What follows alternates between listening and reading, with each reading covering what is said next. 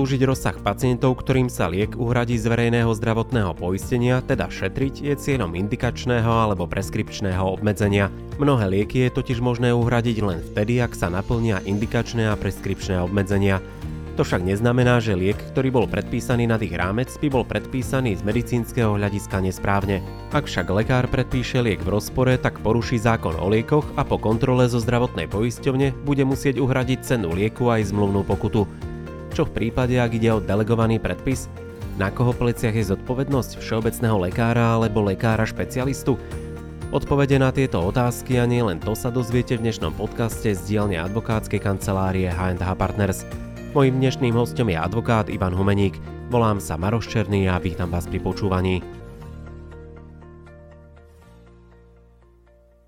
Na úvod si povedzme, čo je vlastne cieľom delegovaného predpisovania. Cieľom delegovaného predpisovania, tak ako tomu rozumiem ja, je to, aby špecialisti, ktorí vzhľadom na to, že ich je málo, samozrejme to veľmi závisí od toho špecializačného odboru, v ktorom fungujú, a teda pacienti nemajú vždy možnosť napríklad za účelom predpisu liekov k tomu špecialistovi prísť, dôjsť a tak ďalej, ale liečbu potrebujú, tak práve na to reaguje možnosť toho, aby špecialista, ktorý má oprávnenie daný liek pacientovi predpísať, tak aby na to obdobie, kedy už ten pacient je na liečbu nastavený, aby vystavil odporúčanie všeobecnému lekárovi tohto pacienta, ktorý na základe tohto odporúčania tomuto pacientovi ten liek, ktorý indikoval špecialista, bude predpisovať. To je v skratke cieľ možnosti delegovať predpis. Samozrejme dnes už v mnohých tých veciach e, vieme tento režim nahradiť e, režimom opakovaného receptu, ale samozrejme ten opakovaný recept má nejaké tie svoje úskalia a tie môžu práve byť ako keby vyžehlené tou možnosťou delegácie zo strany špecialistu na všeobecného lekára. Čo s preskripčným obmedzením a indikačným obmedzením? Čo to definuje a čo to znamená pre predpisujúcich lekárov? No to je presne úplne úzko spojené s tou témou delegácie. A tiež je to vlastne taká zaujímavá oblasť, pretože tu my vidíme z pohľadu práva, keď sa pozeráme na tú prax pre predpisovania liekov, ako sa niekedy stotožňuje úhradová rovina, že to znamená, že kto zaplatí tomu pacientovi za ten liek, otázkou odbornou, hej, že kto je odborne z lekárov kompetentný identifikovať, že tento konkrétny liek je vhodný pre liečbu tohto konkrétneho ochorenia. Pretože to sú dve roviny, ktoré môžu a nemusia úplne spolu sa prekrývať. Hej? A skôr v praxi ako keby sa rieši tá otázka tých indikačných a preskripčných obmedzení pri predpisovaní liekov čo je vlastne práve vyslovene, že taký ten hlavný aspekt tej delegácie. A teraz vidím na tebe, že, že, že rozprávam pomerne nezrozumiteľne, takže možno, že to ešte dopoviem. Ja čakám... Otázka indikačných a preskriptných obmedzení je priamo spätá s kategorizáciou lieku. To znamená, že ministerstvo v rámci toho, keď rozhoduje, že, že koľko bude platiť poisťovňa za tento liek, môže povedať to, že tento liek, za účelom toho, aby sa napríklad šetrili zdroje, že tento liek môže predpísať len lekár s konkrétnou špecializáciou, dokonca môže povedať to, že to môže predpísať konkrétny poskytovateľ, nejaké centrum. Tým sa zužuje ako keby, vieš, možnosť toho, že kto to bude predpisovať. Samozrejme, tým sa znižuje aj ako keby, by som povedal, že dopad na verejné zdroje, pretože vieš, keď z 5,5 miliónového Slovenska povie, že niektoré lieky môžu predpisovať len 3 centra, aj napríklad takéto lieky máme, tak samozrejme, že o mnoho ťažšie sa tí pacienti k tým poskytovateľom, ktorí sú oprávnení tento liek predpísať, dostanú.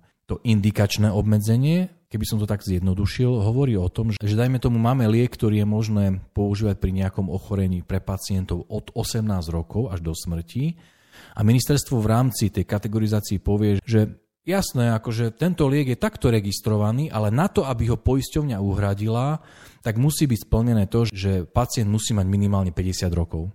To znamená, že keď ho ty ako lekár predpíšeš a správne ho predpíšeš na liečbu ochorenia pacientovi, ktorý má 30 rokov, tak to poisťovňa nepreplatí. Hej, musí ten pacient jednoducho mať 50 rokov. To je indikačné obmedzenie. Veľmi stručne povedané. No a teraz, prečo je to dôležité v rámci delegácie? V rámci predpisovania liekov platí to, že ak je liek preskripčne viazaný napríklad na gastroenterológa, no tak ho nemôže predpísať všeobecný lekár, pretože to znamená, že ak mu na to poisťovňa príde, tak lekár, ktorý nebol oprávnený z toho úhradového pohľadu tento liek pacientovi predpísať, no tak bude ho musieť nahradiť škodu poisťovni, to znamená, že vrátiť jeho cenu a s veľkou pravdepodobnosťou vlastne bude musieť poisťovni zaplatiť nejakú pokutu.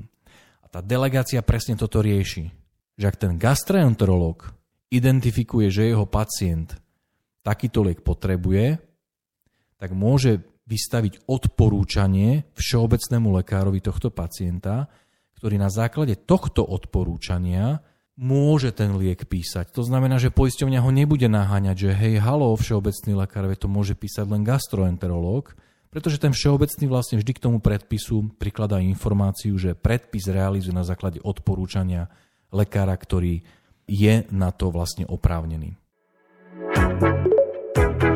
Počúvate Mediprávnik podcast. Takto znie zvuk právnej istoty pre lekárov a lekárnikov. Ak je možné delegovať predpisovanie preskripčne a indikačne viazaných liekov zo špecialistu na všeobecného lekára a pri delegovaní špecialista poruší preskripčné a indikačné obmedzenia, na základe tohto zlého odporúčania v odzovkách liek pacientovi predpíše, tak ktorý lekár bude hradiť, tak povedať, škodu poisťovni, ktorá z toho vznikne? Toto je úplne že vynikajúca otázka, Maroš. A vôbec sme neboli do, do, pred nahrávaním podcastu. Vôbec nie, ak absolútne. Pretože toto je vec, ktorú, ktorú, ktoré, ktorú poisťovne opakovane v minulosti riešili voči všeobecným lekárom. Lebo naozaj sa môže stať, že špecialista sám možno poruší tie obmedzenia. Hej, že, že ten, keď sme už hovorili o gastroenterológovi, tak môžeme pokračovať, i keď sa ťažko táto špecializácia vyslovuje. Mal by som si robiť nejaké cvičenie, aby som to urobil dobre, povedal. Tak naozaj sa môže stať, že on predpisuje liek, ktorý na to, aby zaplatila zdravotná poisťovňa, môže byť predpísaný naozaj len pacientovi od 50 rokov. Hej? Ale on vystaví odporúčanie na predpis takéhoto lieku pre pacienta, ktorý má 40 rokov.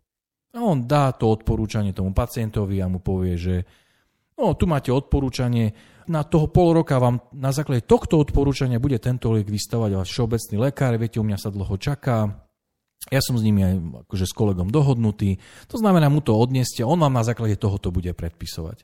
A v minulosti sa skutočne stávalo, že my sme viac takýchto prípadov aj reálne riešili, že všeobecný lekár zobral to odporúčanie, predpisoval, pretože sa spolahol na svojho kolegu, že teda áno, že na základe tohto môže predpisovať. Prišla mu kontrola zo zdravotnej poisťovne a okrem iných vecí v podstate sa začali zaujímať aj o toto odporúčanie a všeobecnému povedali, že no moment, ale že ten e, gastroenterolog to nemohol predpísať, alebo ten predpis jednoducho nie je urobený dobre, pretože to indikačné obmedzenie hovorí o tom, že na to, aby sme to zaplatili, ten pacient musí mať minimálne 50 rokov. A na tú zodpovednosť pred zdravotnou poisťovňou nemá vplyv to, že liek pacientovi pomohol a že bol z medicínskeho hľadiska indikovaný legártis. Toto je úplne bezpredmetné, presne tak, ako hovoríš. Hej, akože, a to je trošku aj, ako na jednej strane je to pochopiteľné, na druhej strane, keby sme išli ako keby pomerite veci, tak je to vlastne akože bizar, vieš, že pacient sa vyliečil, liek mu pomohol, ale vlastne poisťovňa naháňa lekára, že hej, hej, moment, hej, nemohli ste mu to predpisovať, ale je to skutočne tak, hej, akože ty keď porušíš tie obmedzenia, či preskripčné alebo indikačné, no tak si predpisoval v rozpore so zákonom, čo znamená, že poisťovňa bude voči tebe vyvodzovať zodpovednosť, bude od teba chcieť náhradu škody za ten liek, ktorý platila pacientovi. A plus, ako sa vždy stáva, zatiaľ sme sa nestretli, že by to bolo ináč, bude od teba chcieť nejakú zmluvnú pokutu. No a teraz, keď sa vrátim k tomu, že kto za to bude zodpovedať, tak v minulosti sme mali viacero prípadov, kedy to naozaj že pristalo na stole tomu všeobecnému a normálne poisťovňa si predstavuje, že poisťovňa vlastne od toho všeobecného si tú škodu vymáhala.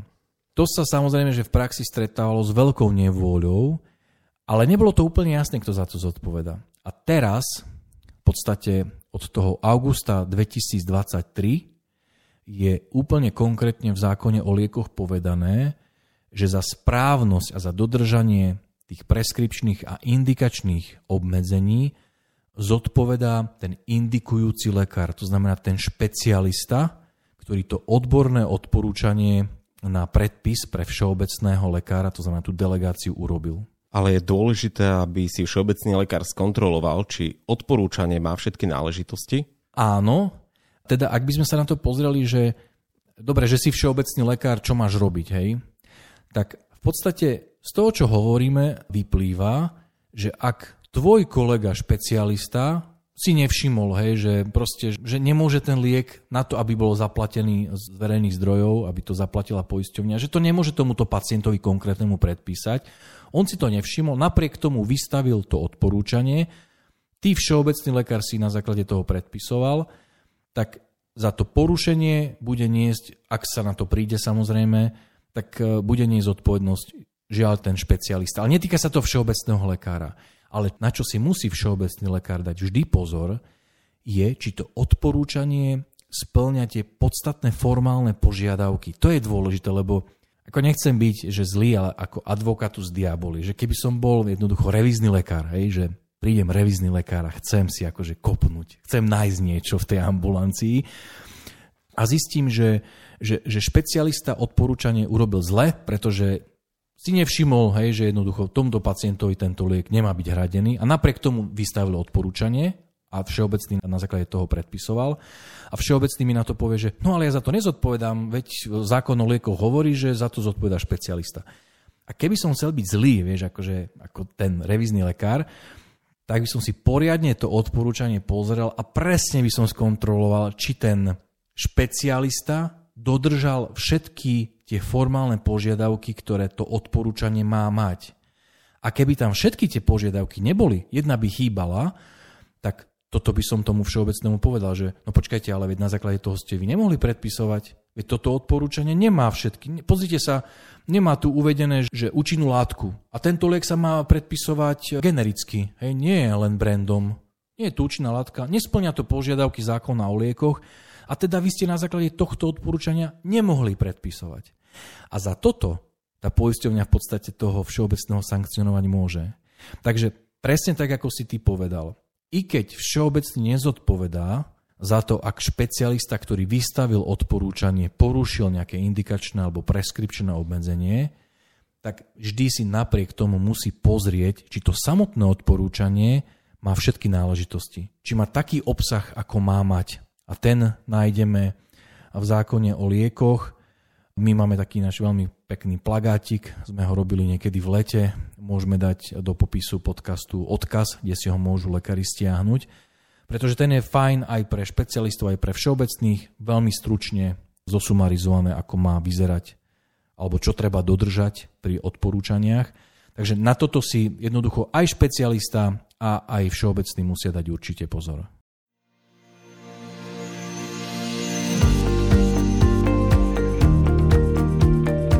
Zodpovednosť pri porušení preskripčného alebo indikačného obmedzenia pri delegovanom predpisovaní bola témou podcastu, ktorý ste si práve vypočuli.